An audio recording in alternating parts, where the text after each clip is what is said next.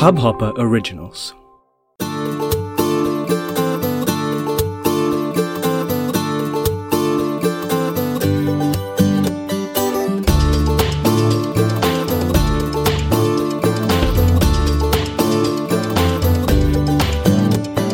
Hello मैं हूं Tanushree and this is the fusion theory foodcast यानी कि रेसिपीज़ का पॉडकास्ट तो जब मैंने सोचा कि रेसिपीज़ का एक पॉडकास्ट बनाया जाए तो लोगों ने मुझसे पूछा कि रेसिपीज़ का पॉडकास्ट भला कोई क्यों सुनना चाहेगा?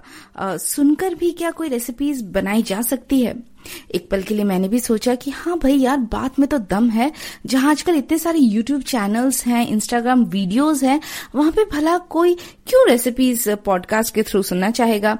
आप वीडियोस में स्टेप बाय स्टेप देख सकते हैं, बेहतर तरीके से समझ सकते हैं।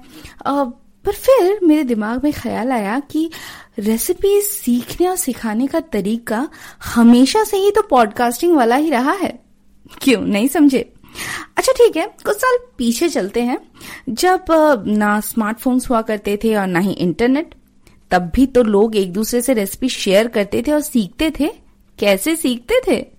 बोल के एक दूसरे से एक्सप्लेन करके बातचीत के ज़रिए ही। क्यों? है कि नहीं? मुझे याद है जब हम एयरफोर्स में हुआ करते थे हमारे पड़ोस में एक अय्यर आंटी हुआ करती थी।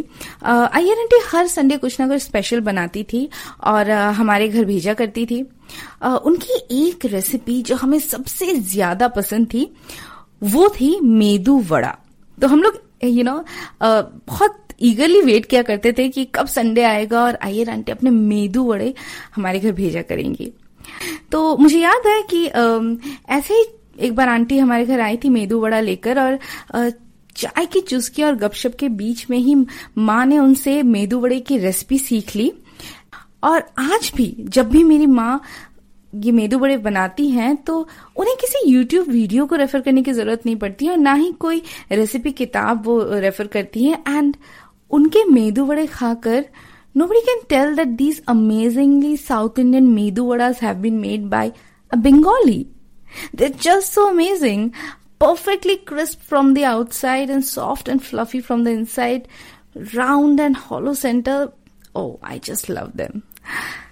और अब मैं जब भी किचन में जाती हूँ खाना बनाने के लिए और किसी एक स्टेप में मैं स्टक हो जाती हूँ और समझ में नहीं आता कि क्या मैंने कुछ गलत कर दिया या ऐसे करना चाहिए या नहीं तो सबसे पहले मैं अपना फ़ोन अपने हाथ में लेती हूँ और जी नहीं, मैं कोई वीडियो रेफर नहीं करती या कोई वेबसाइट रेफर नहीं करती। सबसे पहले अपनी माँ को फ़ोन लगाती हूँ और अपने माँ से अपने सारे डाउट्स क्लियर कर लेती हूँ। जी हाँ हम चाहे जितने भी वीडियोस देख ले, जितना भी ऑनलाइन अपने मी टाइम में फूडी लोग या रेसिपी जिन्हें खाना बनाने का इंटरेस्ट है रेसिपी वीडियोस देखते रहते हैं। लेकिन अभी भी जब भी कहीं पर हम स्टक हो जाते हैं तो सबसे पहला ख्याल आता है माँ को फ़ोन करके पूछने का। तो इसीलिए मुझे लगता है कि एक बातचीत का जो ज़रिया है, वो हमेशा से ही ज़्यादा इम्पैक्टफुल रहा है, ज़्यादा यूजफुल रहा है रेसिपी सीखना, समझाने के लिए।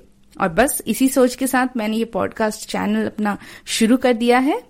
तो अगर आपको भी मेरी तरह लगता है कि मीडियम चाहे जो भी हो, चाहे वो वीडियोस हो या ऑडियो हो, खाना बनाने के लिए और खाना बनाना सीखने के लिए सबसे मेन चीज़ जिसकी ज़रूरत होती है वो है खाना बनाने में interest So if you like to try new recipes with a twist, then you're most welcome to my kitchen. जहाँ किचन में मैं और आप दो दोस्तों की तरह खाना बनाएँगे। मैं खाना बनाऊँगी और आप बैठकर मुझे सुनिएगा। कुछ किस्से थोड़ी बातचीत और ढेर सारा स्वाद। तो रेसिपी शुरू करें।